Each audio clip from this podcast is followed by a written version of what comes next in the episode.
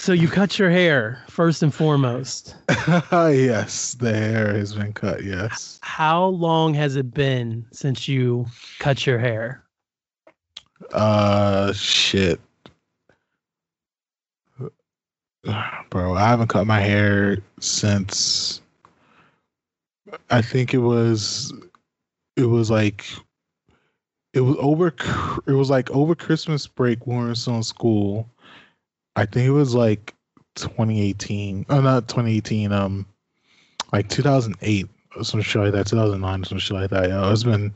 I've not cut my hair since then. Wow. Like, yeah. How's it feel? Uh, learning learn how to brush your hair again is very strange.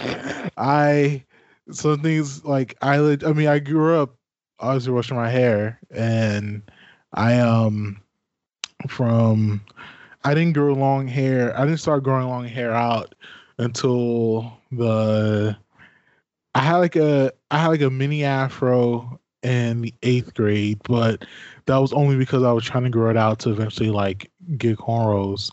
And so mm-hmm. the ninth grade, basically all through high school, I basically alternated through cornrows and plaits. And then in college, I locked it up after freshman year. Um, I think I locked it up like um I locked it up sometime freshman uh I locked it up sophomore year and I had locks for like a year and a half and um actually no I well yeah I had locks for like a year and a half but I didn't take care of them at all. Like I, I did not take they're care hard, of them. They're hard to take care of, man. I they're not if you're not lazy, but like basically, I knew girls in Morgantown that could take care of my shit. Like mm-hmm. I just, I just like was lazy and like never got my shit like taken care of. Like I like I only retwisted them like a handful of times, and you like when you're like when you're growing your hair out, like you should really actually be getting it done like every two weeks in all honesty. And bro, like I went so long in between getting those locks taken care of. And like 2008 or 2009, like I just like cut them off. I, I did the baldy a little bit. Yeah. And then like, I just like grew it out. And I had I had like afro for like forever. And then I just like I I was really this like last like um last like two weeks I was like really wanting to cut it. And this is actually the first time like I had actually been wanting to cut it. Mm-hmm. So um I did it myself. So it's oh, uh, really yeah. Um, That'd be fun. I, I've never cut my hair by myself.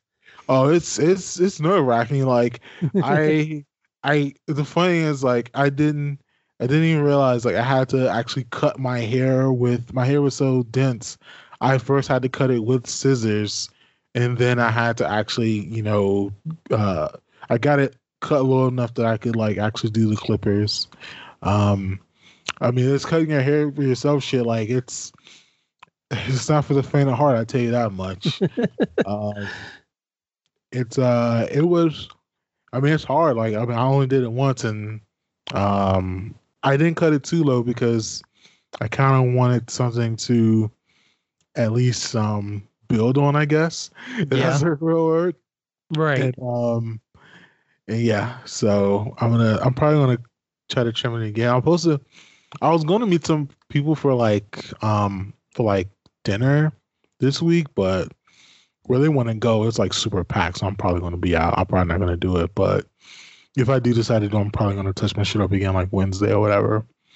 But yeah, man, I, I haven't I haven't touched my skull like this in like a fucking decade. Yo, it's fucking nuts. wow.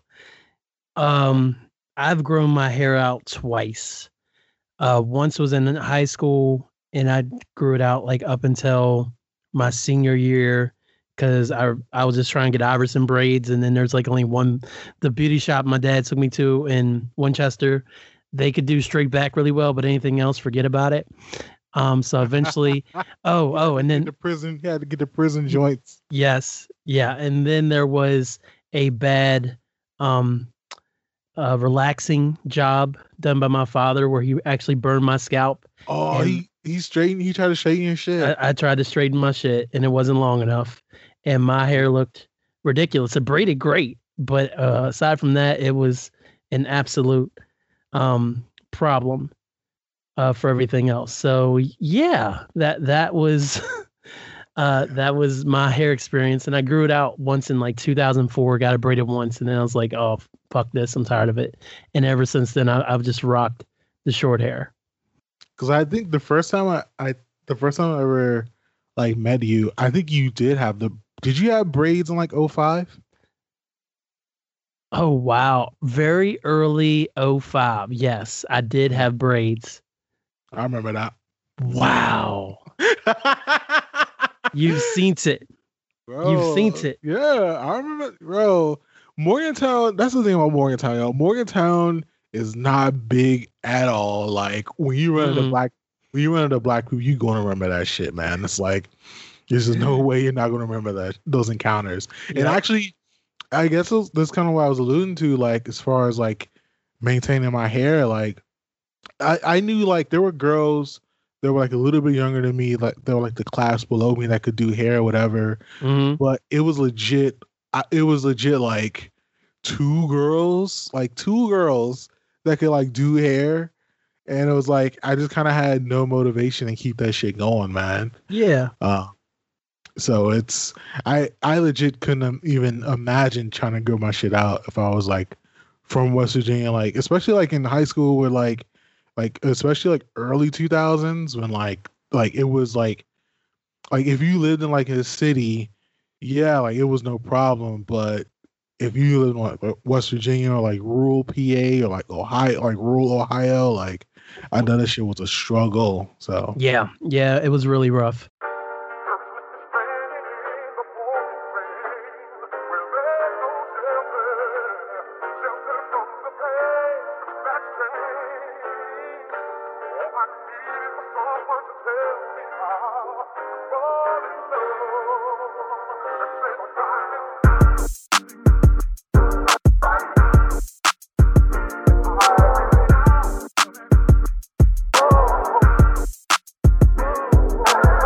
Welcome to the Barack Obama approved world's greatest podcast, Hyphen Nation. I am your host, Kellen Conley. That's right, we back, baby. Woo. And uh, tonight, all the way from Texas, the reddest of the reddest, I have my semi regular co host, Marcus Show and Mad Love Robinson, with me. What up, though, Marcus? I think Florida's still the reddest of the reddest states, but Texas is right, right there. I hear you. I hear you. That's that's fine. Yeah, man. But but how are how are you, man?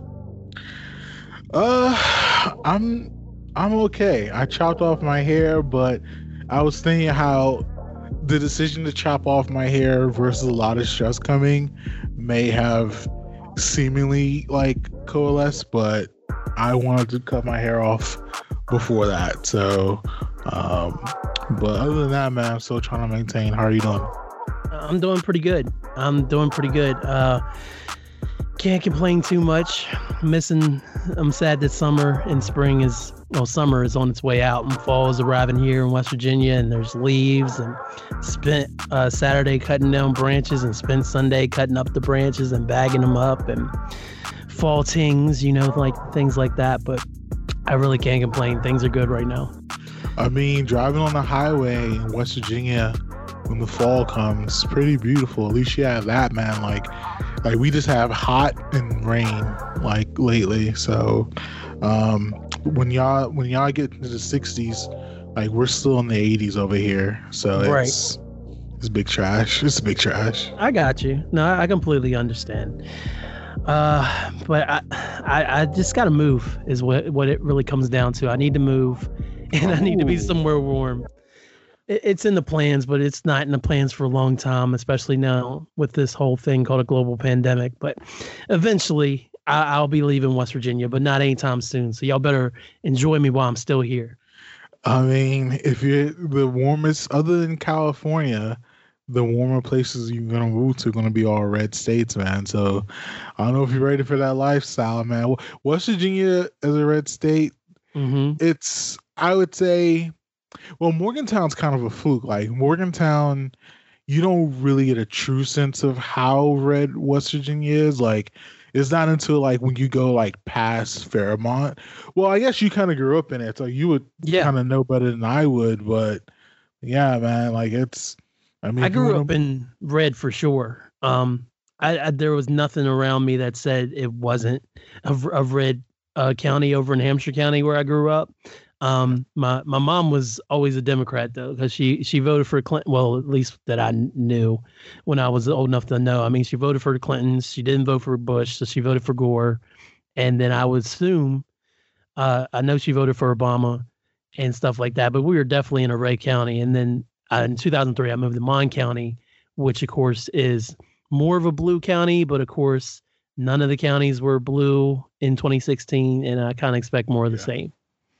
Yeah, man. I remember like years ago when I was still in college, like I was kind of getting into it, like um like a political conversation with some people that were from West Virginia, Mhm. and this was like, I'm pretty sure this was like two years after Barack got elected, and they were they're kind of saying, oh, you know, West is very liberal. I'm like, uh, I was like, Really? uh because there's only like there's only three even in like obama's election year there was only three blue counties it was mon county because wvu was there it was the county where um davis and elkins is and it's the county where marshall is so and i mean you can kind of just kind of like gather that the reason those counters are blue a lot of people tend to believe you know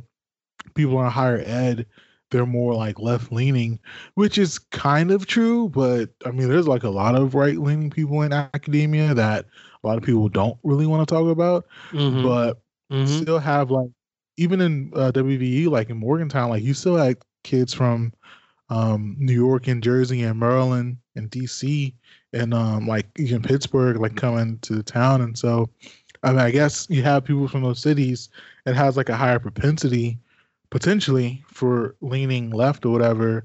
But yeah man west virginia is west virginia is definitely a red state. Um from from your perspective there do you i i i'll be quite honest i don't have any hope for this election. Like, like No. i I fully expect the re-election of donald trump.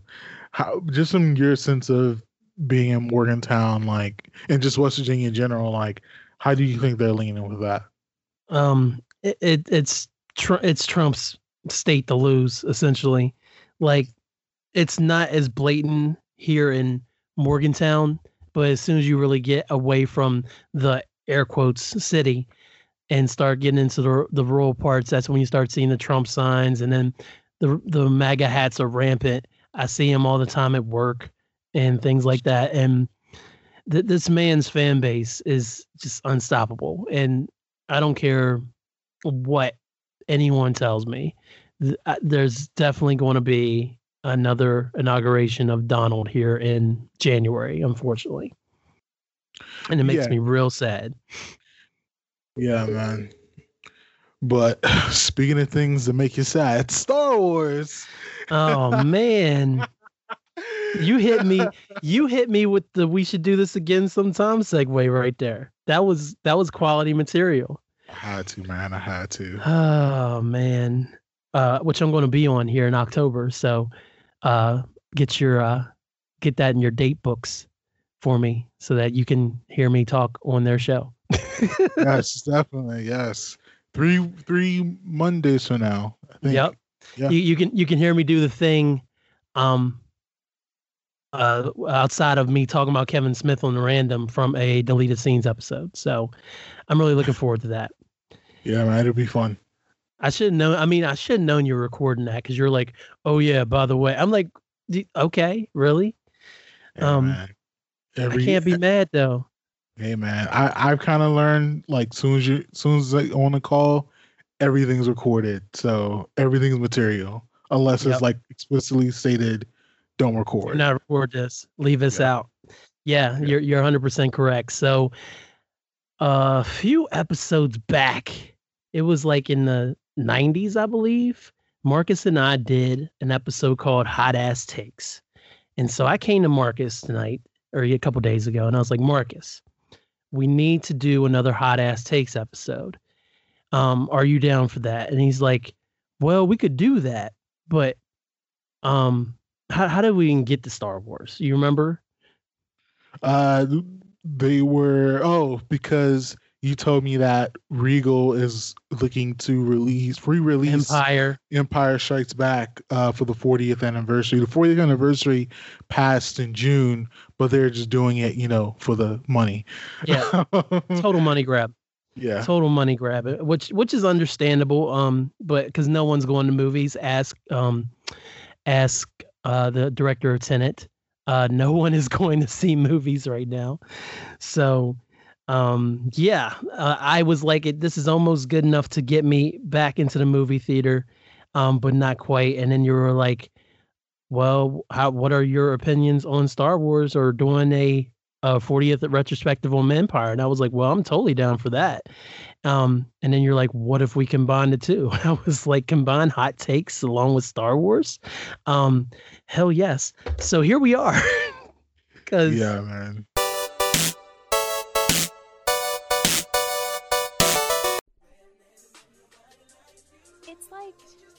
Advice or whatever.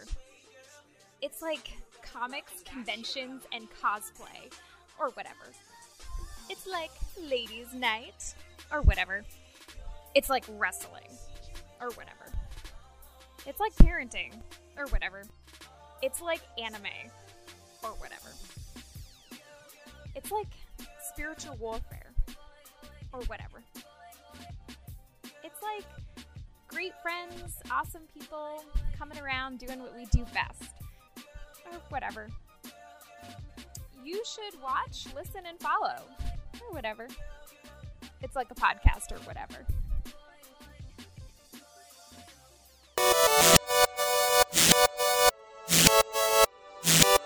I've I've had it down since a few weeks after quarantine started, a few weeks after I rewatched The Rise of Skywalker after it hit Disney Plus, that I was going to finally come on here and talk about this movie and about the sequel trilogy as a whole.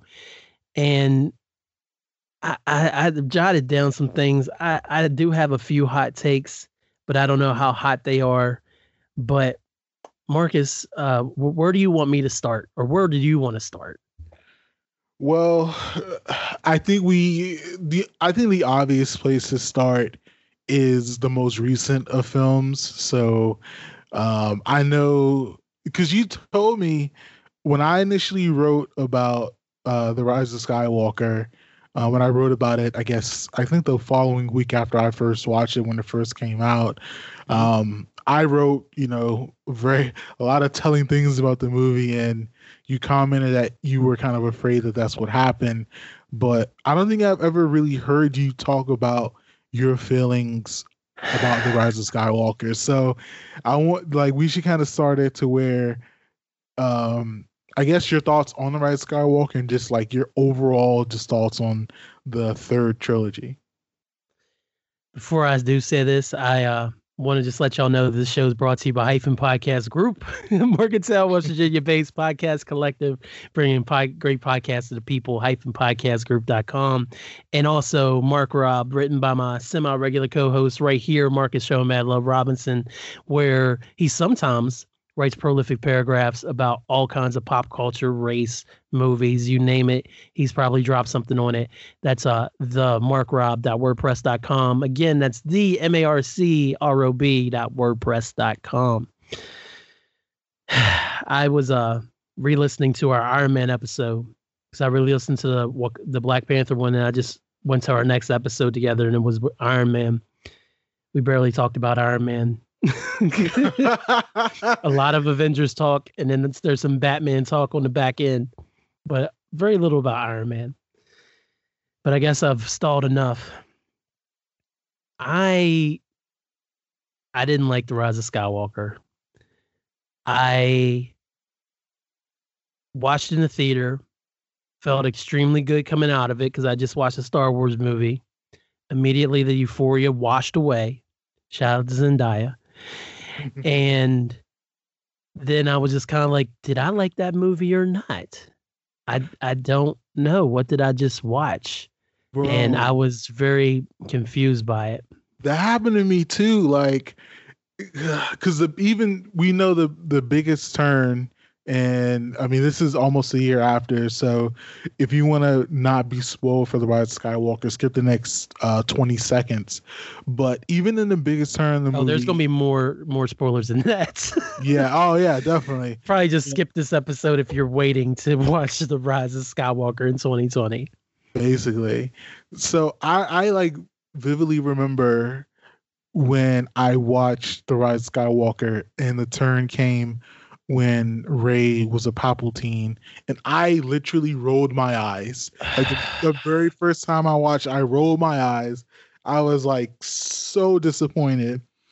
And throughout like the rest of the movie is basically like just action.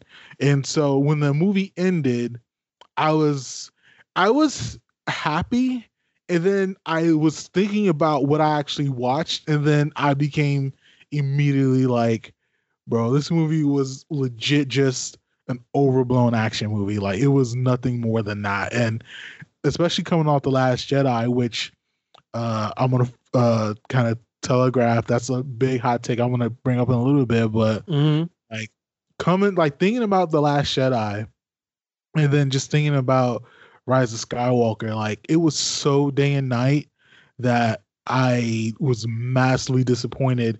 Like after kind of like just watching it and being like, I was satisfied within the sense of the action was cool. Uh, we saw like Daisy and Adam make out. Or I guess uh, people saying the Snyder wrote they didn't. really Why? make Why did why did that why did we need that? Why? Uh, Why? why? No. All right. No, no. All right. So dog dog. So the whole thing that made L- the last Jedi work between Kylo and Rey was the points leading up into the battle in the Red Room where Snoke got murdered by Kylo yeah. and the fact that we didn't know if Kylo was going to come back as Ben or if Rey was going to go dark. Yeah. um that that was the whole perfect build up between those two characters, especially with what Luke was saying in in Rey's ear and then the way that Rey kept trying to bring Kylo back to be in Ben in the Last Jedi until that fight in the throne room. And then they decided to separate. And then, of course, the final battle took place between the um, New Order, um, the First Order, and the Rebels. And then Rey and Kylo didn't meet again. And then in the second film, they have this epic battle on a ship who conveniently the plot just led them to. so the, with the wayfinder, like you look at it this way, oh look, it's the ship. Oh, okay, whatever. They have they do have an awesome battle on the wreckage of the second Death Star. Rey beats him, breaks out this new force power, which I'm I'm not getting into the force powers. I'm not that deep on it, but I'm fine with her being able to heal. Fine. Heals Kylo and then leaves in Kylo's ship to go after Palpatine. Kylo wakes up, sees his father, and of course, Leia sacrificed herself. Our princess sacrificed herself to reach him one more time, and it worked. if you, God, and then Kylo suddenly, I'm Ben again. I feel differently. He goes and fights alongside Rey. They have this epic battle. Eh, they have a okay battle against Palpatine, where Kylo, um, where Rey ultimately dies. Kylo finds her after he's being thrown. He had been thrown aside during the battle. He decides to heal her through the same powers because of the connection they have to the Force node. Is that right? Is that what they called it? Uh, I guess. Yeah. Yeah. He decides to use his newfound Jedi healing powers to heal Rey it takes everything to heal her. And in her first instinct is I must kiss this man who just saved my life, who I've been fighting over the course of these three movies because he's been now and it's different. And I, I've apparently been in love with Ben the whole time, or I just feel something. Maybe you saved my life. Like it, it, it, it just kind of made a lot of their conflict null and void. And I'm going to come back to that topic a lot here tonight. Yeah, it they handled it pretty sop, sloppily. So so much so that when JJ Abrams basically stepped in kind of at the last minute to kind of develop like a story for it, Disney would have really just been better served with we just need to delay this another year. Like there like there was like it was literally no reason to rush this movie at all. Like like well, I guess I guess the thing of they needed to stick to the timeline as far as uh, what they're doing Disney Plus or whatever, but like it was just immensely it was rushed, it wasn't thought out. Like the like it's they they dumped everything they had into making it it look visually beautiful which it was like it like it was it was a good looking space army movie. Like it's like like there's like there's better plot lines in like b list movies. Like they like they did not do anyone a service. Like and you know the funny thing is like they they blew rise of skywalker but i'm actually still mad that uh, it just seems like other than Rian Johnson, and Rian Johnson hasn't really talked about it about about what his thoughts are on like John Boyega and Daisy, just kind of like not necessarily liking the uh, the Last Jedi, but I'm still kind of upset about how much they did not really appreciate what that movie really did for them. Like, so basically, like in one of the reviews that I wrote about so I wrote two separate reviews. I wrote I wrote I wrote a small review for the Last Jedi, and I wrote like an extreme, like a extended long version of the Rise of Skywalker. Yeah. But here's here's just what I wrote about the Last Jedi. It's just a just a part of what I wrote about the Last Jedi. Drop it on it. Rian Johnson achieves many remarkable feats with The Last Jedi, but the subtle way he transitioned the focus of the Star Wars universe away from the Skywalker lineage and gave the franchise to this new generation of heroes and villains was a long term plan that Disney should have appreciated. Luke died, Leia was a distant uh, guiding hand to the rebels, and Kylo seemed to be fully committed to moving beyond the shadow of Darth Vader. Like, you had like you had everything like we didn't need to care about Luke anymore. Like I love Leia. We don't need to care about Leia anymore. No. Darth, Darth Vader died 40 years ago. Why we still bringing up this guy's name? yeah. and, and then they not only do they like bring Vader back, they resurrect Palpatine for like no reason. No like, reason. bro it was so intellectually lazy the rise of skywalker. It it just was like no they bro it's so bad. It's like oh my god. I i made a promise to myself like so basically i watch rise of skywalker the thursday came out mm. i i snuck into it the following saturday and watch it again i told myself I would never watch The Rise Skywalker ever again in my life. I amended that promise or whatever to myself, and so I'm gonna watch it one more time. But I'm gonna I, I want to watch it in December to give a full year gap just to make sure that I'm not tripping. But I don't I don't think I am, man. But I'm I want to rewatch it in a couple of months and see if my thoughts on it changed the thing is, the thing is, Marcus, it's not going to change. When you're watching the movie, and I feel like it's a similar thing that most Star Wars fans have. If you're a basic Star Wars fan and not a diehard, even if you're a basic Star Wars fan, and you know you're watching an authentic Star Wars movie, it's going to draw you in to a certain point. You're not going to be like, oh my God, I, I have to turn this off. It's just so awful, despite the fact that you feel that way. I can sit there and during the movie, because I, I watched it, like I said, like right after it hit Disney Plus, and I was watching it, and I was I was into it during the actual movie. But the movie moves so fast, so many Yeah. things happen, so many plots from Last Jedi are thrown away. Uh, so many things are just thrown at us to try to satisfy the fanboys who are outraged by Last Jedi. And the reason why, part of the reason why JJ had to come back, well, not had to come back, but one of the reasons why Disney asked JJ to come back because so many of the diehard fans were dissatisfied with um, The Last Jedi.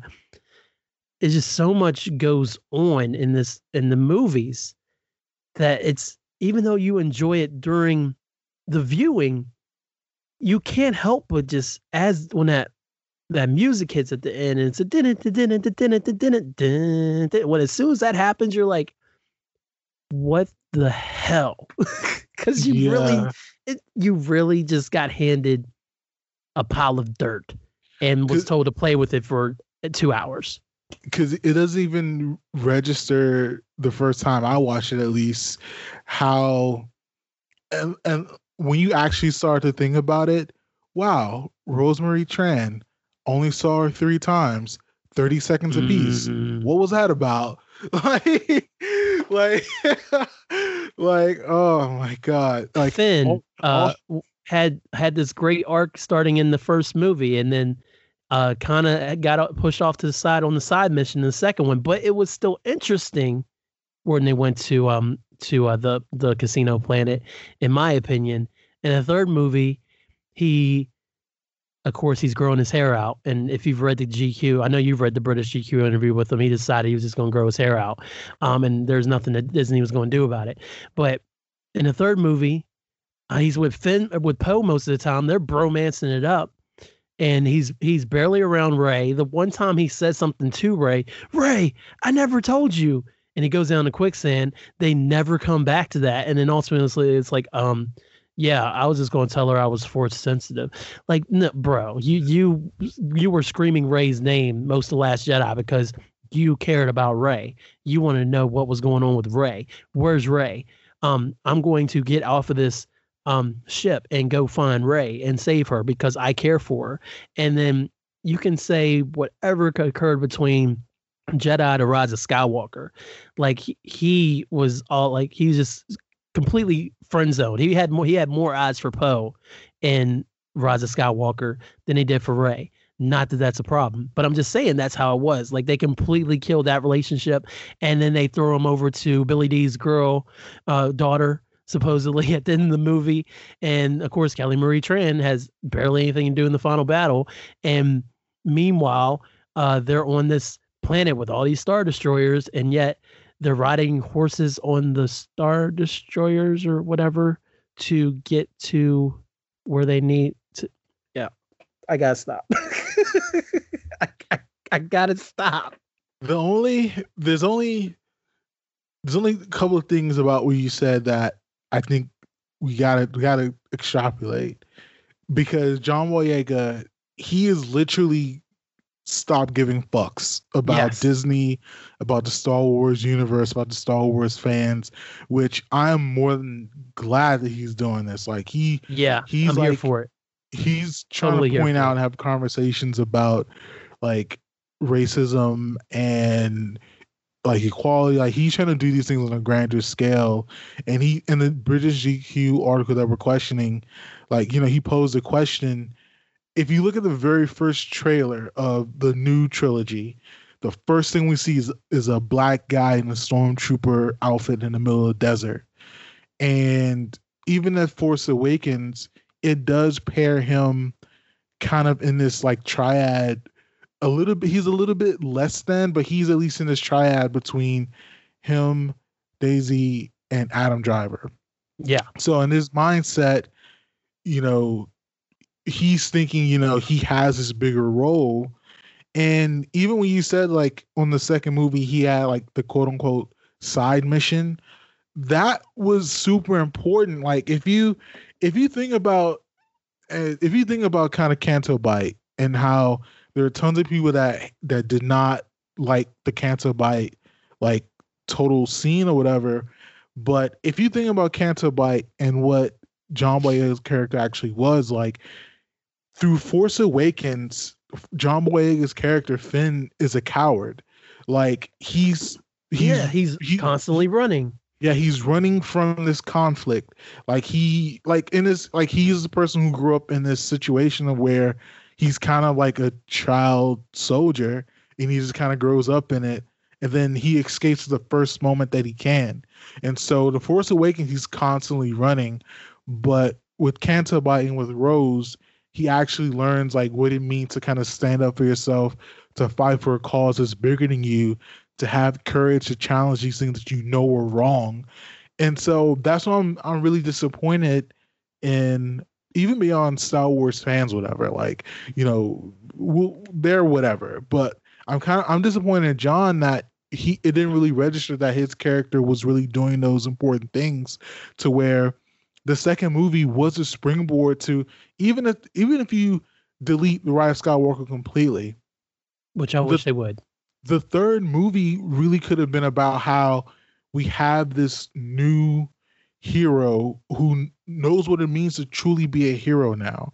And so he has courage. He's motivating others to fight for the people that can't fight for themselves. Like he's he's like this beacon of leadership that this new generation of heroes can can follow.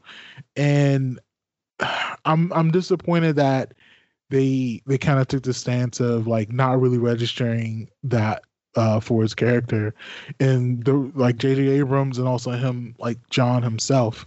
So I don't know man like I I think Rian Johnson did an amazing job with The Last Jedi like um and I'm I'm I am sad that it just kind of went unrecognized. Uh, they they definitely dropped the ball uh, when it came to Finn and John Boyega.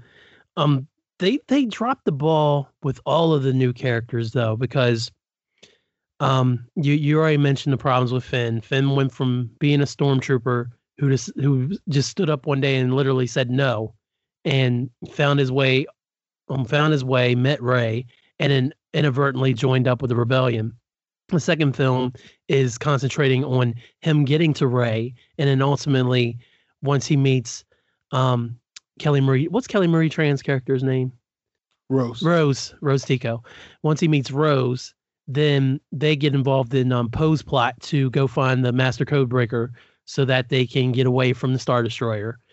Um, and then he comes back, and he even has that ultimate, uh, that ultimate, that awesome uh, rematch with Phasma um, on uh, when they're escaping, and I, I really thought that was a big moment for him. Like I thought Finn came out of Last Jedi like you. I thought he came out looking still a strong character. He wasn't holding a lightsaber like he was in Force Awakens, which was incredible. Um, when he was like when in that moment in that trailer, and even even in the movie when he picked it up, it's like yo he the, the, he turned on the lightsaber. Like that that's he's uh, like maybe something's there. Like there was just hints of things to come, and then ultimately he just got thrown into this blur of a movie of Rise of Skywalker. Um, Poe went from being Han Solo in Force Awakens to becoming more of his own character in The Last Jedi to again still being his own character but then being kind of regulated to this comedy duo with Finn in all of their scenes together um, and ultimately he's like oh we're the leaders of the rebellion now uh, that that's convenient and so I feel like the ball was dropped there and then when you get to Daisy and Rey they they had set it up so perfect when they're like, "Who's my parents?" Nobody's. You're nobody, right? You come from nothing, and then because of Disney caving, they are like, "Oh well, we got she has to be related to somebody. We're not going to make her Luke's daughter. Um, we're not going to relate her to. Obviously, don't want to make her Ben's sister or something like that. So." Let's make her a Palpatine and have her Yeah. destroy a ship and fake us out, making us think she killed Chewbacca for like a whole ten minutes, seven minutes, something like yeah, that. Yeah, they so so, so basically Daisy came out and said that she was initially told that she was going to be the daughter of, or she was going to be in the lineage of a Kenobi. Mm-hmm. Um, and so I'm assuming JJ told her that in the first movie. And when Rian Johnson took over, like, no, like, fuck that. like, let's give you a clean ass slate. How and think about how think about how dope that really is. Like, just this person who has nothing can t- can come from this junk planet and rise to being like the most powerful warrior in the galaxy. Like, and she and she did it on her own. She she between Force Awakens and uh, Last Jedi, The little training she got from Luke, yeah. she like she did this like like by herself. She had guidance from Luke, but it's way more uh, way more of a powerful story to tell if you say you have this this young woman who was determined to do the right thing. She just needed a little bit of guidance. She intrinsically wanted to do right, and by getting this little bit of help from her mentor, she she was put on that right path to do it. When you when when she's a Palpatine, even if they would have made her Kenobi, like it basically grandfathered her power in. So it's like, you know, so you, Yeah, why did they have to pick that grandfather instead of Ben, man? Obi Obi Wan would have been the more logical choice. Yeah, but that- last movie was not very logical, man. Like, No. like it was not like we just got Lando. Not at all. and I Oh, love Lando, man. I love Lando I- too. I literally love Lando Calrissian, And and Lando just so happens to be on the, the planet where they go. And then he's like, Oh yeah, me and Luke, by the way, we were kicking it back in the day and uh we found this thing, but then uh we, we that's it. We didn't go any further. So if you wanted to go further than Luke and I did, then that's a good idea. yeah, man, like this niggas got puzzle pieces scattered all across the galaxy, far, far away. Man, this shit is, bro. It's just like they just legit they legit just made a popcorn movie with like the like the most valuable IP known to man. like they were doing they were doing light speed skipping.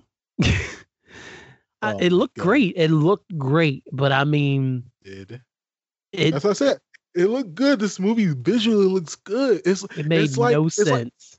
this movie is cotton candy. in the when Fal- you go Falcon. when you go to the when you go to the the county fair and they spin you the big ass cotton candy thing, like holy fuck, this is big as hell. It's pink. Yes, you get it, you eat it. It's nothing there, all sugar, and then five minutes later you're hungry again. Like they really just blew it with this movie, man. Yeah, yeah, they they most certainly they most certainly did. All right, so let's switch up because uh, we we've been killing it so far, like literally killing it. Um, I want to know your uh, first hot take that you got for me, because I just thought of one that I'm about to give right back out to you. so actually I'm, I, I may build up to this hot take so i'm going to say this hot take i'm going to pocket it Okay. I'll, I'll, I'll give another hot take uh and i don't even know if this is a real hot take or not but fuck it we here they definitely should have made they definitely should have made Finn and Poe gay.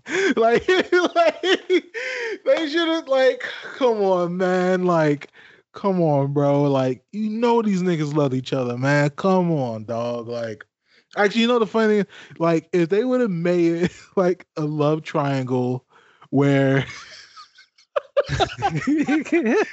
they would have made a love triangle where John Boyega he initially was in love with Rey, and then Poe was in love with Finn, and then Finn's like, you know, I got Rose over here. Rose kind of likes me, but it's something about Poe. Like- Something, yo, that sounds like a, that sounds like a uh, movie in itself. Something about Poe. There's just something about Poe. Like Man, the Star Wars rom com. What happens Bro. during peace times? stays in peace times. he de- he definitely get hit with that lightsaber, boy. Hey, hey, Oh. um, you know what? I'm I'm with that. I have no objections. Um, I mean, I I didn't really feel like Rey needed to have a love interest or someone she made out with suddenly at the end of the trilogy. Uh, She- if she- if her and Finn had had a moment, um, that'd been cool. I didn't think her and Poe had been around each other enough on screen for there to really be anything there. Um, but yo, that that would have been super. That would have been a hell of a. I probably would have liked the movie a lot more if they had gotten back after uh defeating Palpatine, and then Poe and, and Finn ran to each other, and then they just laid one on each other. Man, like why not? Why not? Why not? And then I'm like, and how they have fucking Felicity in that movie, and then you don't know it's Felicity until after the movie's over. Like, they blew that. They blew that guest appearance, bro. I didn't know that was. I didn't know that was. Um, I didn't know that was her until like, I think after. Well, no, I, I found out after the first time I watched it, but before the second time I watched it. But like they, I had no clue that was Felicity in Com- that completely movie. buried her. Like she she had this really tiny role. Keri Russell did. Uh, Yeah. had this very tiny role uh, as the person who conveniently gives Poe the thing he needs to get off that planet. Uh, right when everything's going to hell there, which is right before Rey finds out that she's a Palpatine. And who delivers the news that Rey's a Palpatine? Oh, Kylo Ren conveniently. You're a Palpatine. Through their force Yeah, dyad. man. And then the whole uh, Pa- Palpatine, uh, I I kept it a secret from you guys, Oh my god. bro. Okay, you got it. Okay, JJ Palpatine, he got it.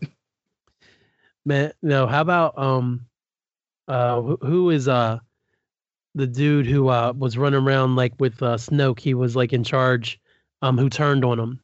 The uh, Like- redhead. Yeah. Yeah, we know what you're talking about. Yeah, Yeah, how how about that? Like I'm the spy. I don't like Right. Kylo Ren. Blah blah I- blah. I, I caught that. Like, I I really caught that a couple minutes before he actually turned. But and and then the they're trying to play it for com- like comedy and stuff like the the Yeah. part the funny parts that he had in Force Awakens and in the Last Jedi worked like it just really felt like they were like all right let's try to make this dude as funny as possible every time he's on screen uh this film this film needs it and You- they you- weren't lying You know, actually, I'm. I think this may be the last point I make about Skywalker, so we can move on. But I legit remember the first moment I was disappointed in that movie.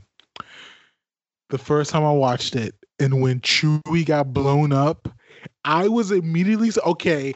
The movie's getting shaken. Yes, I, I was. I was quasi sad Chewie died, but for Rey to kill Chewie in that way, I was like, "Yo, this movie is getting it shaken. Two minutes later, Chewie's alive. yeah I was, yo, know, when that shit happened, I was like, this movie is really gonna fail me. I can tell. And That was totally failed me. they they had again they they had something that even as as even as wild as the movie had been up to that point they had something and it's like oh rey just blew away chewbacca like by accident like imagine the effects that's going to have on the rest of the film and like our friends and everything else no he's alive let's let's just keep it moving And it was they didn't even bring him back in a clever way. It was just like it was literally like two minutes later. Oh, Chewie's there. Uh, it was like ninety seconds later. Oh, Chewie's there. he was on the other ship that y'all didn't see that y'all bar- didn't remember they're in a big ass desert. These mammoth ships. They only saw one of them, not two of them. Like, Yep. okay, of course okay, okay. JJ Palpatine, he got that one too. Okay.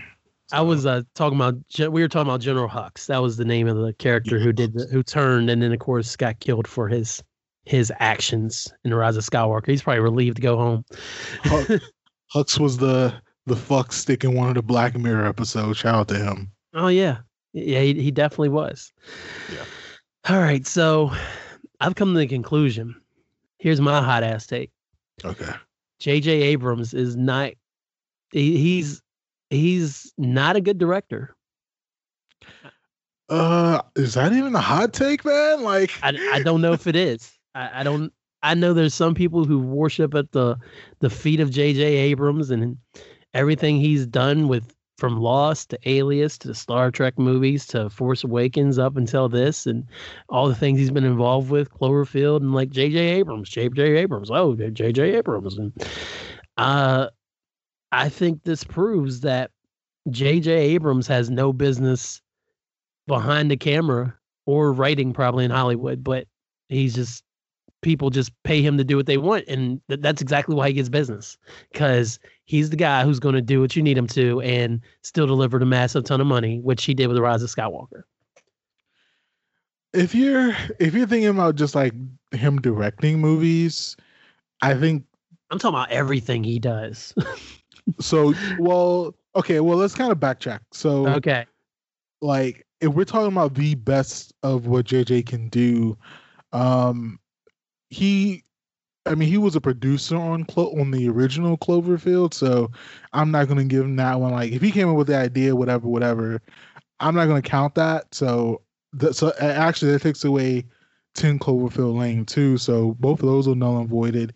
He was technically an executive producer on The Last Jedi, which I'm not giving that to him at all. Fuck that. no Um, I remember like one of the Star one of the Star Trek movies being decent. I don't remember which one, so it, it he's fifty percent for that.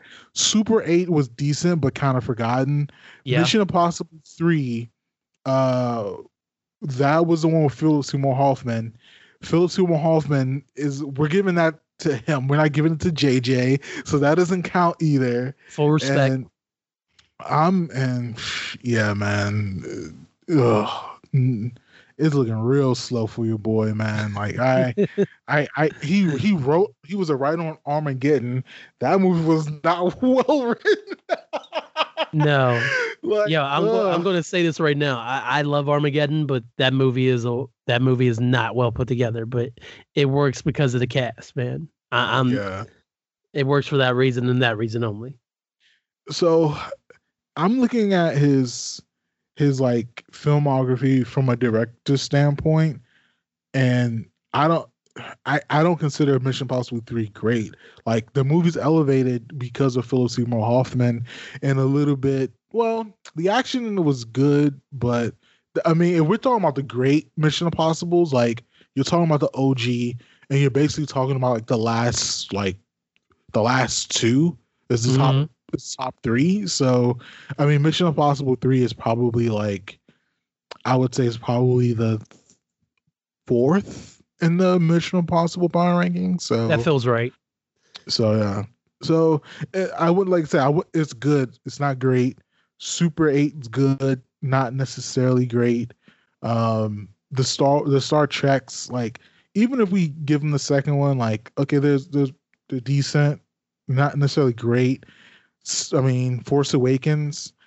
Uh, Force Awakens is good. I don't. I would. i I wouldn't consider Force Awakens great. It's really no, good. It's, it's not really good. great. It's a it's a very good movie. It's a very good Star Wars movie. yeah on my so on my star wars power rankings Yeah, we're going to Uh, to do that too.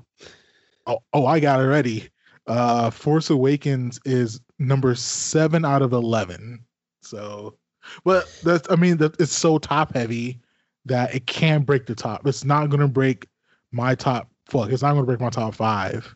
Right. the, i think force awakens the only movie you can kind of debate is either episode three or force awakens.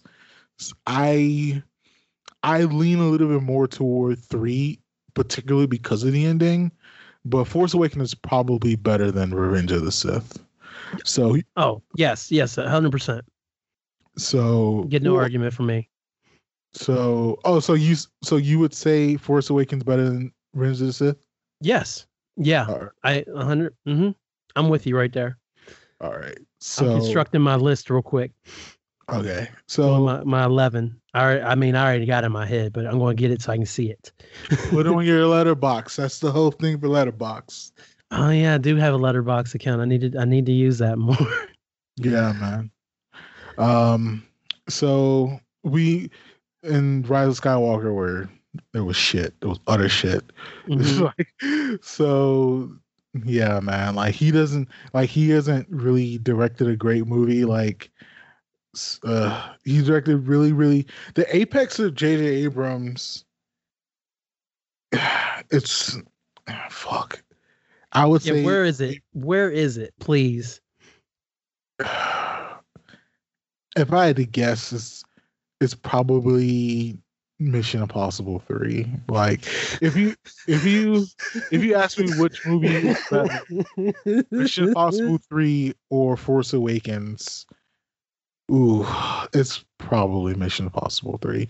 He produced Rogue Nation, but mm, I'm not giving him Rogue Nation. Fuck that. Wow. Wow. Um that says a lot when um Tom Cruise is your is oh wow. What would you say, Mission Impossible Three or Force Awakens?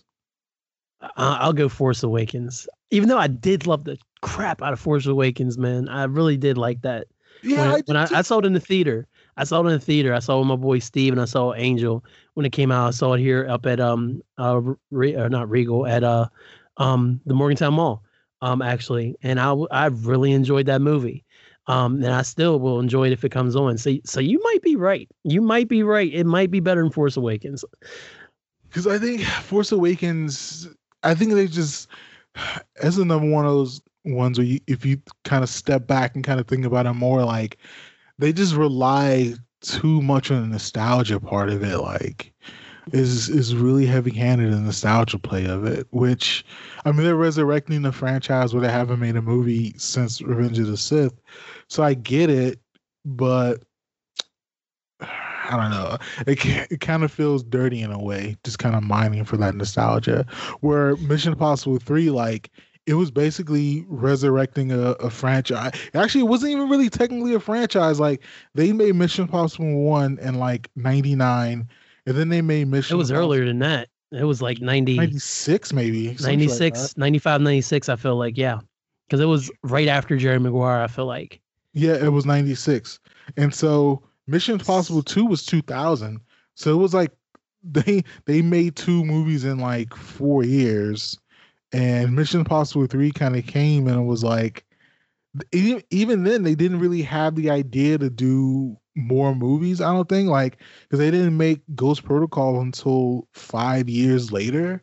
So so it's kind of like if JJ is doing this, and even even if you watch like Mission Impossible three, they end it like Ethan Hunt is just like done, and so you know he does he made it with he made it in mind that it's not a franchise. Like he made it in mind that we're not going to be super planning out you know movies in advance. Like we're just going to make this you know the story. We're going to make some dope ass uh F sixteen shooting up uh some Hell yeah. some bridge in suburban DC like like it was just straight action like and maybe that's what JJ is like maybe he just has the idea for how to pull off action and then just that like and and, and if that's his if that's his his thing then that's his That's your bag, but- baby. That's your bag. yeah but don't be writing no like faux complex stories like just don't All right, so we are roughly almost an hour into this. Let let's go ahead and put it to bed. We both didn't like Rise of Skywalker. Let's let's just move on and see what else we can curate from from these uh hot takes of ours. So no more rises. well, not no more, but we're going to try to bash less on Skywalker. did you give your hot take Oh yeah, yeah, it was J.J. Abrams isn't good at anything. That was my Oh, hot take. All right. Um. So did you? Well, did you make your Star Wars power ranking list yet? I did. Because, okay, so because we can kind of segue into that because I'll that'll be my next hot take. Hell yeah. What- so do we agree? So you you rank just the eleven films? Just the eleven films. I'm I'm guessing we both agree that episode one and episode two are basically ten and eleven. Um, no. Oh, hold on. So we got to do the countdown then. So, what is your uh, number eleven? What is your worst Star Wars movie? Rise of Skywalker.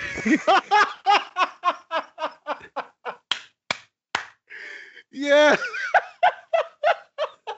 you think it's worse than Attack of the Clones? That's hard. That's hard. That's hard, yo. You think it's worse than Attack of the Clones for real?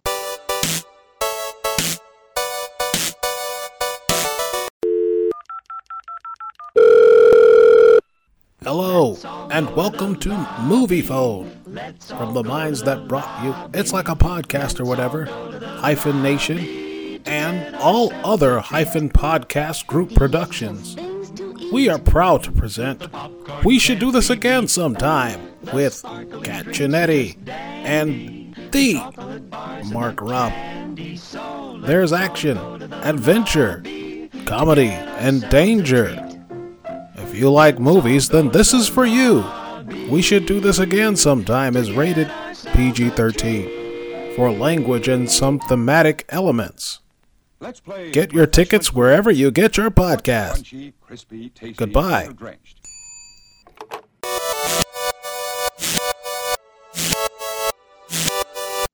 Damn. I can watch Attack of the Clones and just be underwhelmed. I I just legit feel pain after I after my brain tries to wrap itself around the, the Rise of Skywalker for that runtime.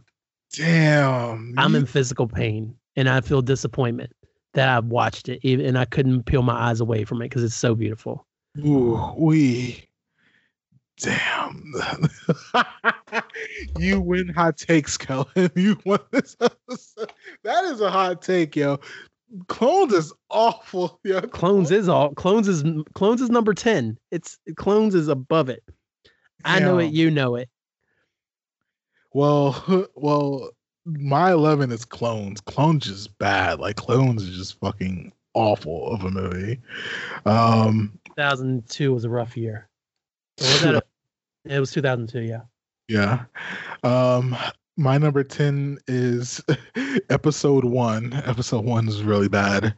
Um and my number 9 is The Rise of Skywalker. So it's That's my where Phantom Menace is for me. So what's your 10? Uh, 10 is Clones. Okay. All right. Attack of the Clones. All right. So now for me personally, now we're we're moving on to I guess an average movie. My number 8, I don't think I don't think this movie's bad. I think it was underrated in a lot of ways. I think it did a lot of good things that it wasn't necessarily critically a darling. It was basically a popcorn movie, but it, it was elevated in a lot of ways. My number eight, I have uh I have Solo or Star Yep. Wars. Yep, I'm right there with you. Definitely solo. And it's it's it's not it's not that it's it's not that it's bad. It's not that it didn't do enough. It's just compared to everything else in the series, this just feels appropriate for where solo goes. Yeah. And so I mean Woody Harrelson was great in it. I Childish Gambino, Donald Glover, he was very charming as a young Lando. You believe that he was smooth but not really smooth in that movie. Like Mm-hmm. Um, the only the biggest problem with that movie is the kid that played Han. Like, I don't know if it's his fault or not, but like he was too boyish. Like he like there was. I'll be I'll be frank. Like he just was not a sexy Han. Like he was he was too boyish. He was too childish. Like he wasn't hardened. Like and maybe maybe they were thinking that with the hopes of doing the the sequel to Solo, and then that movie is when he becomes hardened a bit. But he just seemed like, golly, Very gee, green. look, we're gonna, we're Very gonna drive green. a car now. Yeah, he was too green. You don't. I didn't really buy the relationship between him and uh uh I guess Karen Kwan in the movie. I forgot her name. Um, I don't really buy the I know you're relationship. talking about. Um, so yeah, like it was, and like I said, it's the action in it was really good. Um, but beyond that, like it, it wasn't, you know much to really kind of mind for that movie, other than the the drones being fucking gnarly. But that that was it. Yeah, good All movie, right. just couldn't go any higher with it. So what? Before we get to the top five, what is your number seven and your number six? Number seven is The Revenge of the Sith. Okay. Um, and number six is The Force Awakens. Wait, I think that's right. One, two, three, four, five. All right. And so I have I have Force Awakens is seven, and I have uh Revenge of the Sith is is six. I both rated them uh well actually I rated Skywalker I'm sorry, I rated Force Awakens four stars. I rated Revenge of the Sith three and a half stars. So maybe I do think Force Awakens is a better movie. I well, it, it yeah, it, it is. I I just think I just feel kind of a way thinking about the nostalgia of it, but um, yeah, I I actually I, I would agree. I would actually swap out and put uh, Force Awakens to six, so I, I'll update that on my list. Um, so now we're in the top five. Now Top five. now we're gonna get it shaking. Like now is where we're gonna see where the where the ball hairs coming in. Balls. Balls are getting big. you always So- say the prettiest things to me, Marcus. So what do we? I know. So so what do you have as your number five and your number four?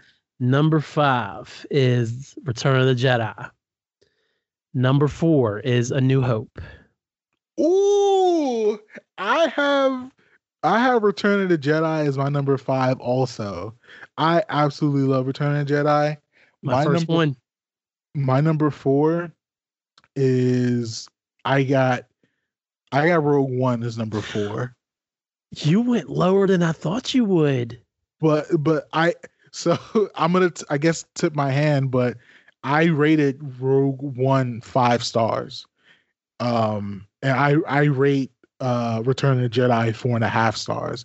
Like person, like I'm a person that loves closure, so I love Return of the Jedi probably more than like a most or whatever, but Rogue One. Ah, thinking about the last scene in Rogue One, it's it's kind of bar none, man. It's bar none. But but you have you have the OG below Rogue One. Yeah, I do. And I love the OG, man. The OG is it, it's it set the present it set the standard for Star Wars. It, it everything that's come after, I'm stating the obvious here, came because of the original Star Wars. And I Yeah. love this film, but I just love these other three films more. Yeah. There's nothing wrong with New Hope. New Hope is a classic top to bottom. Yeah. Yeah. Full stop. Yeah. Full stop. But where do you have Rogue One? two. Ooh. Marcus, I watched this movie. Uh, I watched Rise of Skywalker, and this is when in quarantine, and I was I was deep in it, man. I was like, it's like I'm, I'm gonna watch another Star Wars movie because I got I gotta watch something. like I, I want to I want a Star Wars experience. I'm actually gonna enjoy. I was like, I ain't watch Rogue One in a minute. I'm gonna I'm gonna watch Rogue One because I didn't see Rogue One in the theaters. I saw it uh, months after. Yeah, I missed out. We talked I about this. Yeah, I saw it like three times in movie theaters, man. That shit was always excellent. But keep going. I I wish I had seen it in the theaters, but I watched this movie, and from the moment that movie starts until the final scene ends, I can't look away. That Oh, movie, from every performance, every character, every little thing that the whole plot is obviously fueled based on what we see in episode one, or I'm sorry, episode four. But the way that everything interlocks well, the characters play well off each other. You have your your intrigue with not knowing um whether or not uh, like who the spy is and everything like that and then you're in- getting introduced to new characters and the characters are actually interesting and they're not doing conventional things and then when they're scaling their way out of that tower at the, in the final 25 minutes of that movie man and it's like it all comes down to this like the stakes are just have never been higher and then for the good guys to ultimately lose the battle, but per, but kind of win the war overall because they did get the plan, the Death Star plans out, and then for Vader to come down and just shut down everything in his best cinematic scene in the movies. Yeah. It it's the I I can't take anything away from it, man. It's it's a masterpiece. It gets it gets way less credit than it deserves. They do something in a very subtle way where Force Awakens and Rise Skywalker just doesn't do like the subtlety that they have Vader in where we it is lost in pop culture that Vader Vader is a total fascist and a fucking mass murderer. Yeah, Like we Just a little like, bit.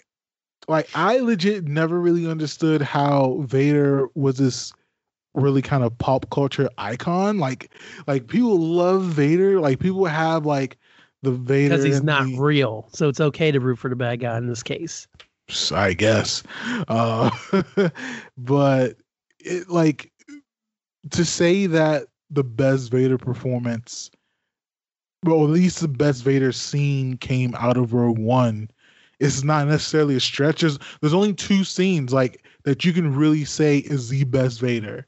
It's the ending scene in Rogue One, and it's the "I'm your father" scene from Empire. Empire. Mhm. Like it's it's no two ways around it. And you don't you don't even you can't even really tell that Vader's a good swordsman in any of the original movies. But this is the Rogue One is a movie where you actually see that Those rebels were running. yeah, well Vader was an actual force beyond blowing up planets. Like he like him mowing down those rebels. Like I used to watch that scene just on YouTube, like just whatever. Like there's like there's only two times I really would do that. I would only watch that scene, and I only watch when Bane would beat the shit out of Batman. Like that's the only shit I will watch like that because it's like man, huh? yeah like it's it's like you know they were something to fear and true fear and so in those moments and watching those in the movies like like i'm ta- i'm like even going back to when i first saw rogue one and when i first saw uh uh, uh dark knight rises like being in those moments you're like bro like these are actual villains who can inflict real pain. And the people that we want to live and we cherish like if they come across these people they're to get fucked up. And so that was the only time in those movies where you know they they really they got that emotion but they earned it or whatever so Yes, yes. so yeah man they they did a really good job on rogue one uh like i said rogue one is my number four it's your number two Not number two. Ooh, so I'm gonna I'm gonna guess for you. I'm gonna guess Jedi is three and Empire is number one. You got it. Okay. Ooh. Oh damn. So you think Rogue One's better than Jedi? Ah. Well, Kellen, my next hot take, I have The Last Jedi is the number one Star Wars movie. Yes. yes. I'm not mad at you at all. I Yes. And my yes. three, my one, two, three is I have Jedi one, Empire two, and the OG is my number three. Like this, this movie, man. I'm telling you, this last Jedi movie is a real fucking movie, man. It's a The real, last it's a real fucking cinema.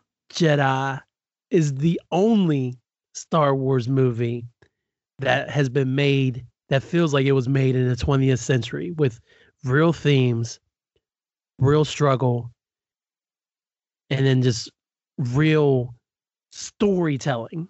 Yeah, Like, obviously, the original Star Wars movies were of their time. The prequel trilogy was whatever it was. yeah, Uh, Revenge of the Sith had its moments, and then Awakens was just a copycat New Hope, and then we already talked about what happened at the end. Um, but the Last Jedi is just such a refreshing take on everything, and it literally gave everything a direction where something good have could have been spent off could come out of it. You had Rose, you had this strong character who just saw her sister die, who joined up with Finn, and then they formed and they formed a bond. You had Poe learning how to be a leader on the fly, not being such a hothead. You had a brilliant performance by Carrie Fisher, um, absolutely brilliant. Um, just oozed charisma the whole movie. Like held this, held this, chewed up every scene she was in. You had Mark Hamill come back as Luke Skywalker, and not just the Luke Skywalker we knew. He came back as wounded Luke Skywalker. And you can say whatever you want about, oh, he was going to kill Kylo, and he he changed his mind though, and you could be mad about that. But you know what? It shows that Luke is still as human as it gets in the Star Wars universe. He had conflict. He tried to pull it back. He got caught, and then ultimately, he's the one that sent Ben into his Kylo Ren spiral. Um, that's important. You didn't have Han show up out of nowhere and be like, "Hi, son." Uh, didn't need that. Um, didn't need that at all. Uh, you had your Chewy moments. You had, um, despite its detractors, you had the casino, uh, Canto, the Canto Blight scenes, Blight or Blight, Canto Bite. You had those uh, scenes, awesome. You had um, a, a ship jump into light speed and destroy a star destroyer, which we had never seen before. We saw Princess Leia use the Force for the first time and save herself. You saw Rey becoming more, um, learning more on her own, and then also with Luke's tutelage, you saw Luke Force project himself in a way we've never seen a Jedi force project himself, and then I was fooled until the very last second, Marcus. I was so into this movie, and then I realized it wasn't him. I was like, "Yo, he wasn't there the whole time. That's incredible." And you saw Kylo ex- seemingly killing Snoke and accepting his destiny to be the leader of the First Order, and it just had a little bit of everything. And Rian Johnson it was a masterwork and it was on last night ironically enough and i was watching it and it was towards the end and like finn speed towards that cannon and then rose knocks him out the way and you, you know it, it just it's it's a fast-paced movie in a way that you don't feel like it's dragging at all. You got yoda back by the way i forgot to mention that but where force awakens feels like a blur Last Jedi feels like you're moving along, but you're also able to almost look at things in bullet time to still a Matrix reference and kind of look around and see what's happening around you as you're speeding through the film. And the next thing you know, it's over, and you're like, yo, I need to get back in line because I want that ride again. I, I think that's you bring up the pacing, which is a great point, and I think that's why the when we first just going off just instinct of the movie when we first like go on instinct of watching Skywalker and you have that like endorphin rush, like we have the feeling of, you know, the good guys prevailing. We have, you know, I guess maybe the good feeling of Ben now being Ben again. Like it's so fast, like you don't take t- you don't really have time to register like what's going on. Like you don't have time to then where the fuck did all these Palpatine shadows in the crowd come from? Like they're not social distancing. Like well, what are we doing here? like like you don't have any time to think about that at all. But with Rian Johnson and the Last Jedi, like he paced it extremely well. Like there's not there's no scenes that are wasted. Like I know even people talk shit about the Holdo uh, maneuver. That I my I got goosebumps I I get goosebumps every time I watch that scene in the movie because like, it's it's put together so well. Like the whole team who worked on that scene, from the actors to everybody behind the scenes to Rian and to the writers who came up with it, everything just works so well. And when when she takes off in light speed and then that sound just drops and you just see the effect of her ramming through those ships, it's yeah you've never seen it before. It's literally breaks your mind every time because you'll never see it again. Because even in Rise of Skywalker, like let's try a Holdo maneuver, and they're like, uh, that was a once in a lifetime opportunity. Um, and it's dog, it, it's incredible. it. I, I wish I had a better word because I, I get chills as well every time I watch that scene. Even if you think about the original trilogy, yeah, like we're basically in this family saga of the Skywalkers. So you don't necessarily see what the Empire, other than blowing up just a planet, you don't really see why the Empire. Like you don't get like you don't get like a humanistic feel like why the Empire is dangerous. Like you don't really see that, and you don't even really see it in the second trilogy either. But when Rian Johnson, like I said before, like Rian Johnson did something very special in the fact that he took the courage to take the story out of Skywalker's hands. You can actually see people in the galaxy that have nothing to do with the Skywalkers, and you can see like the the child slaves. Like you can see the greed that was in Canto Bight. Like you can see even someone like Broom Boy, who at the very end of Last Jedi, like Wonderful. You, you saw this little kid who was then inspired to be a hero. You didn't have that in any other movie, like any other movie before then for for Star Wars. Like they they really did an amazing job, and that's why I think it's I think it's the best one. Like they tell there's even nihilism, like even the idea of nihilism in a galaxy far, far away is not explored until we get to Benicio del Toro as DJ. Right. Like it, the, it's it. I think it's so awesome that he led them to getting captured, and then Finn's reaction was, "You're not gonna get away with this," and he was like, "Maybe," and he just left. Like he was like, he was like, out. caught He in was done. Like he's not. He's not some menace. Like he's not someone who is a Sith. Like he just a dude trying to get over and go about his business Yeah. like you like yo like he's it's it's so amazing what Rian Johnson was able to do with with this one movie that the other movies didn't even try to really do like and it's it's it's remarkable like and that's why I don't necessarily I think I do kind of agree that in a lot of ways uh comparison is the thief of joy. And so when I think about Skywalker I can only think about how great Jedi is because Skywalker is so terrible. Yeah. Yeah. But but I think I think the last Jedi did such remarkable things. And I and I think that from from Daisy's perspective I think going into it from a sense of if I'm told on one hand I'm going to be a Kenobi and then in the next movie I'm not that at all, I can kind of see how that would be thrown off. I can see how if you look back at those interviews when Force Awakens first came out, there was such like this energy between her and John, like doing interviews and talking about the movie.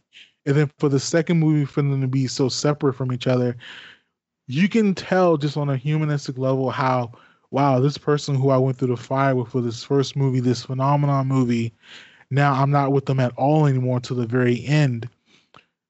I I do think that Rian Johnson and also Disney should have sold them on the fact that look, yeah, you guys aren't going to be together in this movie, but what we're doing is we're giving you more shading, we're giving you more depth.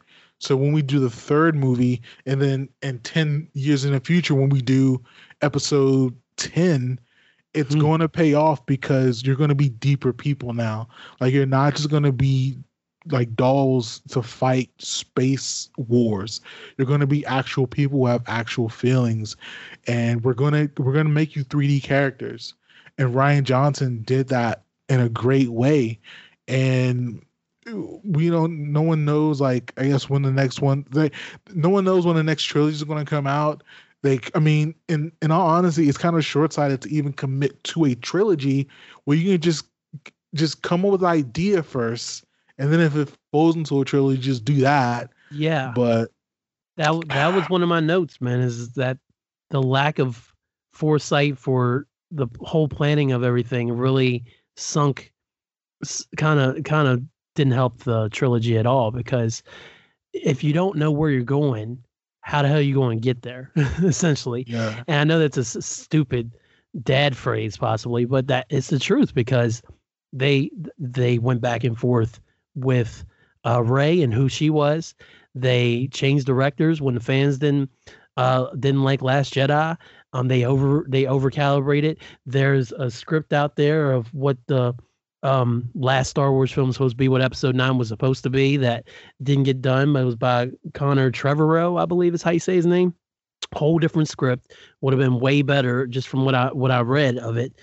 Um, yeah, like there's just but then they decided to go with JJ's edit. I hear or JJ's J like when they changed the whole story. Excuse me. Then apparently there's rumors of a JJ edit being out there that Disney made him change several times over before December even got here. So it it is frustrating, and I can see Daisy's frustration. I get John Boyega's frustration. Um, it's just sad that it ended up the way it did, and when it could have just been so much more for all these characters. Yeah, man. And I, I don't it's a it's an extremely bad example for Disney to set that if you get pressure from from trolls effectively to change your product, like it's it's just a bad precedent to set. Like, because if if Disney of all of all conglomerates, if Disney can get pressure to do that, and they have all the money in the world, all they literally have all the resources in the world, and they're they're kowtowing to bots and to trolls and to racists and to sexist. Mm-hmm. They like sure if are. They, if they're kowtow if they're kowtowing to them, who who's the hope? What is the There like, is no is, hope. Like we need a new hope. We need a new new hope. Like yeah. you like, nailed it. Bro, like it's it's it's it's I mean, Disney is a conglomerate. They you know this we, we, i hate conglomerates as everyone should. Yeah. But it's like you know they they really should have had more faith in rian.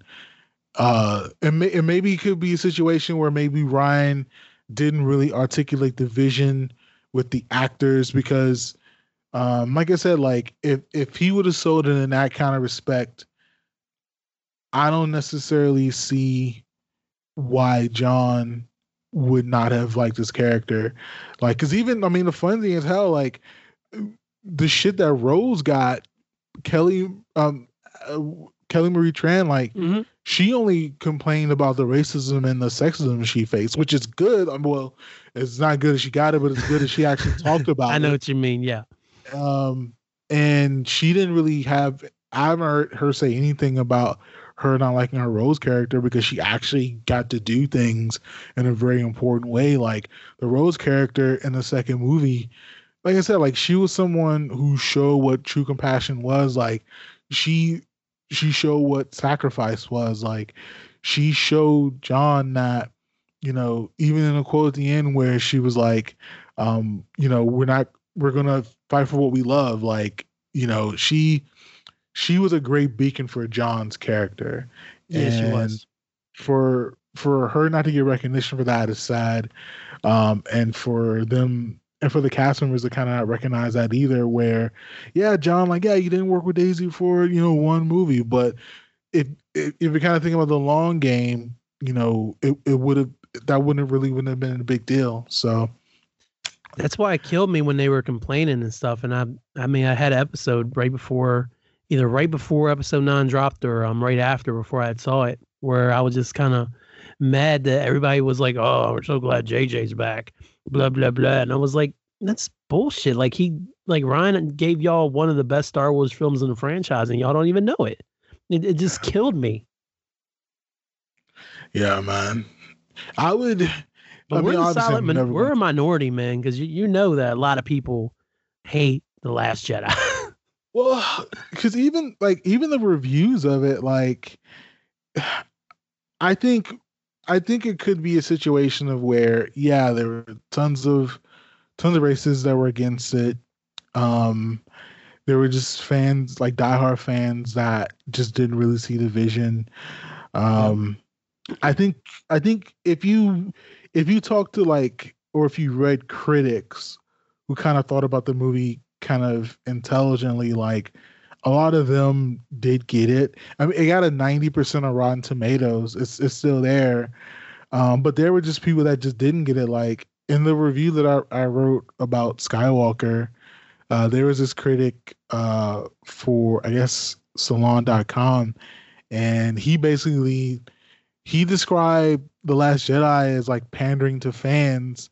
When if you remember coming out of Force Awakens, like no one was asking, you know, there was no pressure for people to make Finn like this deeper character. Like there was no pressure to get like Asian Asian representation in the movie. Like No. like we like we got Force Awakens. We were happy. We just wanted to see where it was going to go next. Like, and Rian did all this dope shit, and Blew our minds. yeah, and and then it, you know it's kind of a dog whistle when someone thinks that if you bring you know non-white men into the mix, it's pandering. That's the kind of dog whistling that I that I can catch. I know that for damn sure, but yeah, man, it's it's just sad that like a lot of people just didn't see the vision when it was it was right there and yeah like I, I i haven't read the script but yeah i know the script was floating around about what episode 9 should have been and even in john's interview he he he tried to kind of save jj as far as like he wasn't even supposed to direct the movie but if he wasn't supposed to direct it again why doesn't disney with their and they're on their own timetable that's the whole thing like this whole star wars thing is them. They don't need to even really wait for anybody except for them like they could have if they knew JJ was being pulled in the last minute to do this and write it at the last minute like why didn't they just have the balls to say you know what we're not going to meet the the the 28 the 2018 deadline. We're gonna push it to summer 2019 or winter 2019, and we'll give you a dope story then. Like, it's it just needless. It, the the production Disney wanted their money, much. man. You know that. Disney wanted its money. Yeah, man. And I mean, they got my money. It's so funny. Like, since so basically, the first Star Wars movie I ever watched in the theaters uh, was Phantom Menace. I did not see Clone Wars or Revenge of the Sith, but when Force Awakens came out, I caught that. I saw that at least three or four times. I and I didn't I didn't sneak into those movies. I paid cash for all those tickets. I saw Rogue One. Well, I saw I I paid for Rogue One three times, and I snuck into the 3D one. so, but but again, out, out of the like seven eight viewings in total, I've spent I paid for it seven different times, and it doesn't count like tickets I bought with other people too, like the double sets or whatever. So I I've seen this movie multiple times, and when I first saw Skywalker, I immediately knew that like it was just something that was just wrong. Like it, like I and I and when I snuck in to watch it the second time, like I I knew it was just bad, man. It was yeah. just bad. so if you're if Last Jedi is your number one and it's my number number three, that leaves Empire as your number two and my number one. Yeah, man. Um, I don't have, I legit don't have any problems with anyone thinks who still thinks Empire is the, is the greatest Star Wars movie. If you look at the character of Leia and all the beautiful things that they got to do with her in that movie, it was totally awesome. All like the soul searching they did for Luke's character in that movie, um, and establishing Yoda as a real character. Um, they it was absolutely amazing. Um, Empire is definitely one of my favorite movies of all time. Like not even sci-fi or whatever. Like it's one of my favorite movies of all time. Same. Um, So yeah, man. Why do you have Empire as your number one? Um, well, uh, I've rehashed the Star Wars story before, or I've hashed it out, but I'll just run through it real quick. I had only seen uh, Return of the Jedi. I thought that was the only one because I was a kid when I saw it. And then, like '95, they had released the re-released the trilogy as a whole, and I was either in Walmart or Price Club, and I saw the box set, and I looked at Dad, and I was like, "There's two other Star Wars movies." He's like, um, yeah. And I'm like, what do you mean there's two other Star Wars movies? I have no clue. So he he did cop that for me. And I watched A New Hope and I was like, man, that movie was great. I love that movie. And I watched Empire and I was like, I knew from the moment I watched Empire that I was in love. And I'd be in love with Empire until the day that I died. Because from the moment, the opening moments on Hoth, all the way through when they're staring out into space, defeated, and Luke is handless while getting a new hand. And, you know, we, we've learned the origin of who Luke is to to Vader and Leia is a sister and and then uh, and Han Han was great in A New Hope. I thought Han was even better in Empire. Yep. Um, Lando, Cloud City, the beauty of that, uh, the betrayal of Lando, which no one saw coming, the destruction of 3PO, and then 3PO being on Chewie's back, which I thought was great. Yoda, Yoda, Yoda-ing, essentially, and trying to teach young Skywalker, and the, just the whole progression of the story like because for them to come in on top of what they did in the new hope and then not only tell a new story that was better than the first movie but then to also grow their characters and expand their universe within only a three year time frame when there wasn't even supposed to be a sequel it's an incredible feat and then just the way it's shot and maybe the fact that lucas didn't personally direct this film Yeah. it it really just stands the test of time as my favorite star wars movie from start to finish the last When- jedi is up there and rogue one is too man Yeah, when Luke when Lucas talked about the filming, he he even said like he immediately knew like he could not direct the second movie. Like he he he actually couldn't wait to get it out from under him. Like so yeah which is which is really kind of funny in a way and actually really kind of great in a way. when we're talking about Lucas as director, the first movie's good. I mean, the first movie's a classic, but I think with this storytelling in this in the second movie, um, I, I'm glad someone else, you know, did take the reins for that. Um, so I- too. So you know. sh- Damn, man, I'm thinking because uh, uh, I'm thinking about the first time when even I saw the rest of Star Wars movies because I saw. It's funny. I I ended up. If you if you of even remember like just cable television, for whatever reason they didn't never they never really replayed the Star Wars movies. The only time they replayed they like like were replaying any of the Star Wars movies, for whatever reason they only replay like New Hope, and so. Mhm. I Yeah. saw because I remember seeing A New Hope for the first time on Fox with the commercial breaks. So that bitch was long as fuck. oh my And and I and then I saw Phantom Menace and it was kind of like um you know, it was kind of like actually, you know, the funny is I think I actually may have saw Phantom Menace before I saw New Hope.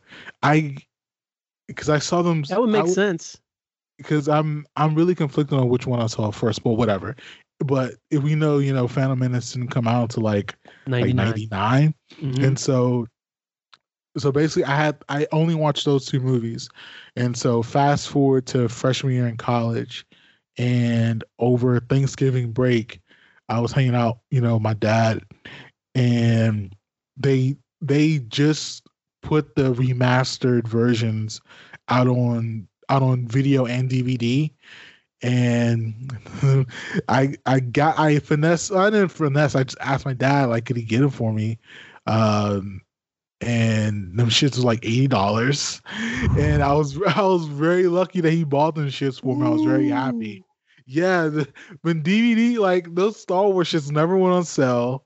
Well, no so yeah, like no they did not they were hella expensive i remember and the DVD quality was actually like fucking great. And Oh, I yeah. pl- and I finally I I got I came back to my dorm um when I got back into Morgantown and the first one I fired up I did not fire up New Hope because I kept seeing that I, was, I watched New Hope too many times, so I fired up uh, Empire Strikes Back, and watching on my PS2 on my little ass TV in my dorm room. Oh, I was wow. I was totally blo- blown away. Shout out the Lyon Tower. Um, yeah, man. I I immediately loved uh I immediately loved Empire and I think I did back to back. I did Empire then I did um uh Jedi. Um but yeah, man, it was it was really, really great watching those movies in that kind of way. And even so to this day, like I said, like I don't I don't have any arguments with people that say Empire is still the best Star Wars. Um thinking about because I didn't I didn't really expect Carrie Fisher's death to really affect me, and it it really did affect me. Like I think there's there's only a handful of celebrities that I legitimately had grief of when they passed away, yeah. and one of the times I was introducing, you know, someone to watch Star Wars, and you know we got to um we got to Empire Strikes Back, and like I was just like I think it was a year after Carrie passed. It was a little bit of time had passed or whatever, and like I got emotional, like just kind of thinking about her character and you know just who she was, whatever. And even in the new movies, when the Last Jedi came, I was actually fully expecting to like cry, like when I saw her first in the Last Jedi, I did. and I did for sure. And the whole movie, like I was just proud, like I was just happy. And it didn't really register until the very end when they did, you know, a memory of Carrie Fisher, and that's when it kind of hit me. Um, but she, for this role that she had in Empire, it really was, it was, it was taking the thought of the damsel in distress and going beyond that again, because in New Hope, like yeah, like she's blasting the laser like better than Han and Luke. Like Oh, yeah. she's not she's not She's like banging this, on him. Yeah, like she's not this like weak woman that needs saving. Yeah, she needs help, but she's not a damsel in distress. The second movie, like, and they just they keep going within the second movie also. And I do think that when we think of Carrie Fisher and we think about Princess Leia, even the resist icon, it does come like the, the actual photo itself, when we use it for the resistance shit, it does come from like the New Hope Princess Leia. But the Empire Strikes Back Leia, like she's she's just as a badass, if not even more than that character. Yeah. Um, so yeah, man, like they like they did and she did like a great job uh with her role. Um and I mean Lando Calrissian, the smoothest nigga in the galaxy far, far Oh. away. Like, Easily. like that conch Easily. was that conch was set in stone, boy. yeah, the way it's going, boy. yeah, he did. Spinning. Yeah, man. Spinning out of control, man. Hell yeah. Yeah, man. Oof. That was. I'm really happy we ended on two great movies, man. Yeah, yeah, especially as we came in so hot. So, yeah, I mean, th- th- this has been incredible. It's been very cathartic for me because I've been dying, dying to shit down the neck of the Rise of Skywalker. So I appreciate you as always showing mad love for being here with me, being my Cody. Yeah. Did you did you have anything else written down that you wanted to throw in there? I, just, I had a couple notes, but I kind of touched on everything. But I didn't have any other hot takes or anything. Uh, nah, that was it. Like, I. Nah. That was no, like that's that's the only that's the only thing. Like I think even just kind of looking forward. So if we we put everything in the rear view as far as like the movies, and we're looking forward. Um, obviously, you know Disney is doing. They're trying to do a lot with the Mandalorian. hmm Uh, the Mandalorian was a solid show. It was good. I did like it. Do I trust? I, if you ask me, do I trust what they're gonna do with the next trilogy of movies? I think it's a bad idea to even, even for them to even commit to it just being a trilogy in that respect. I think it, I'm not really hopeful for that. No. Um, I do think they're going to basically force a director or a set of producers or set of writers, like you need to draw out the story in these three movies and then just fill in everything like a In skeleton. Yep. which is like it's just not a good way to kind of do that. Like, like I would be, I would, I would have felt much more comfortable if they would just have said for the next for the next set of movies we're going to be doing we we have no we have no expectations. We're not going to put any limitations on anybody. We're going to field stories. We're going to see which ones are the best stories we can create and then we'll go from there. I think it's going to be man I, you know crazy shit i would love for rian johnson to get another shot at this man like Oh wow. i would if they it will if, never happen, but I would love that too. if they it won't but if they said episode 10 we're gonna have rian johnson direct episode 10 i'm immediately in You're going to buy your ticket immediately because that's what you Yeah. do. You buy tickets like two years ahead.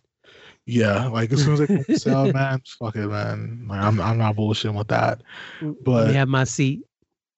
Oh yeah well post covid if we ever get to a post covid society yeah Yeah, for real. For real. yeah man Um, yeah, like a part of me would like to see these characters again. Like I really feel like there's so much more that could be done with Rey. Um, I'd like to see Finn again. I'd like to see Poe again, but ultimately Disney firmly kind of shut the book, shut the top on all their stories. Man, like I, I don't, I highly doubt we'll see these characters again, like in a feature role at least. I, I feel like they'll get some cameos here and there if they're willing to do it, but I, I really don't think we're going to see them again. So it's this is essentially the end of an the end of the Skywalker era and the end of the sequel trilogy era because because it's it's kind of over for all of them, and that, that makes me a little bit sad because I really felt like one of the things that Force Awakens, especially Last Jedi, did really well was create these new characters that could take the Star Wars mythology even further, and now they're just kind of in limbo, which sucks. Yeah. Um I will. I think they are gonna bring them in, but I don't I mean actually the funny thing is like John has criticized them so much. Actually, you know the funny thing is John had like John Boyega just said fuck racist and he said he was disappointed. He he said fuck racist and he said it was not a great experience making the last movie. And on a regular Yeah, level, you would say, well, that's not too bad. But Disney is Disney, so Disney may just write off his character just for that. Oh, easily, Um, easily. so I think, and they like Poe really could have been like this dashing. Unless like, Don Cheadle shows up. I mean, basically, I man, I lost my part, man. hey, Tony, man, he gave my part away, man. Bro, they Wrong. did, he they did Terrence did. Howard so dirty. they did, but if I mean, I'm glad they did. My, my man thinks doesn't think that one plus one equals two. So I'll leave you with that. If if anybody wants to know where Terrence Howard said that, he has his own kind of math that he he believes is true versus the math we use in everyday life. So there's that. That's a whole ass thing. Yeah. Ah, yeah, man. So I guess I mean, who knows what they're gonna do with Mandalorian? Who knows what they're gonna do these other Star Wars properties? I I do want to visit the cartoon shit, the animated shit. I I need to. I, I, tried really need to. I tried uh, uh Clone Wars. I I think I only watched like a first maybe like four episodes of that. Um it wasn't it wasn't that it was like not good, but I just kind of had just kind of a, a problem with kind of like getting engaged with it to be quite Yeah. frank. No, I completely understand. But a lot of people say Rebels is supposed to be really good. Um so who knows, man? I, I may check it out.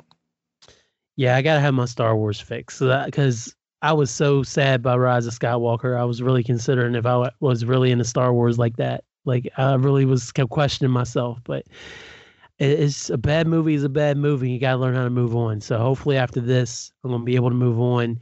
And I am not watching Rise of Skywalker anytime soon. Definitely. Anytime soon. Definitely.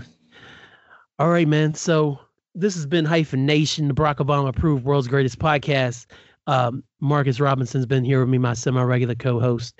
And uh, as always, Hyphen Nation is brought to you by Hyphen Podcast Group, Morgantown, West Virginia-based podcast collective, bringing great podcasts to the people and the Marc Rob, written by my semi-regular co-host Marcus, who's right over there in Texas. So if you want to check out his writing, it's the M-A-R-C-R-O-B dot WordPress.com or the Marc Rob dot WordPress.com. You can check out all his stuff over there. And he has a podcast, which I keep neglecting to mention, not on purpose, I promise. It is also from Hyphen Podcast Group we should do this again sometime with Kat and Mark, where he talks more movies with his co-host Kat Chinetti and Kat mostly uh, gets off these great shots on men and for being terrible. And Mark is just along for the ride. So make sure you're checking that out. They return here at the beginning of October. Yeah, man. Um, we were actually so we're gonna be back officially the next episode. Well, the first episode from our hiatus will be uh October first. Uh, we're supposed to post this week uh, but you know life kind of happened. Um, so we're gonna we're gonna um, record next week and post it september 1st we have the entire october planned out so it's gonna be a lot of well not a lot of all halloween thing basically. Uh, we're gonna be doing some um, pretty good directors there. Uh, we're gonna talking about uh, i know because Kellen, the episode you're gonna be, we're talking uh John Carpenter that episode. Oh yeah, Big yeah. Trouble in Little China. I'm ready. I am ready. So we're gonna do um Tim Burton also.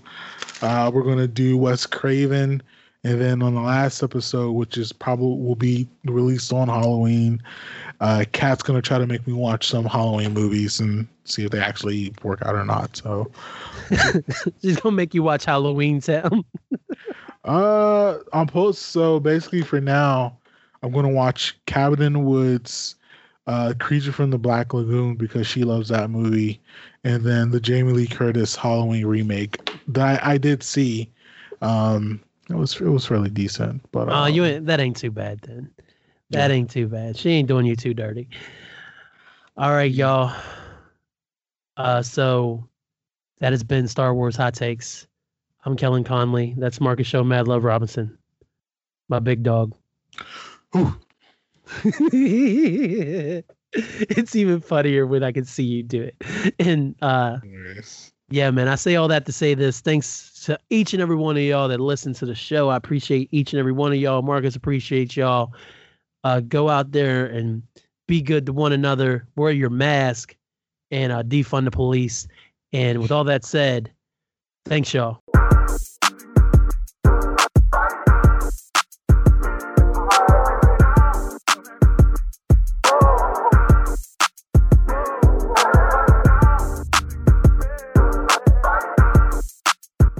You have been listening to Hyphen Nation, the Barack Obama approved world's greatest podcast, hosted by Kellen Conley and his semi regular co host, Marcus Showin Mad Love Robinson.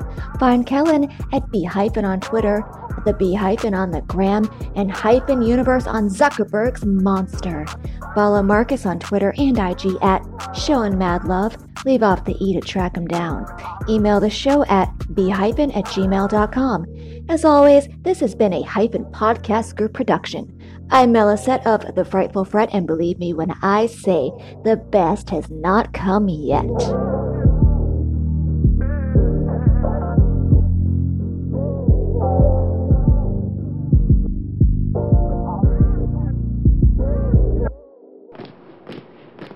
This is a hyphen podcast production. Are you not entertained?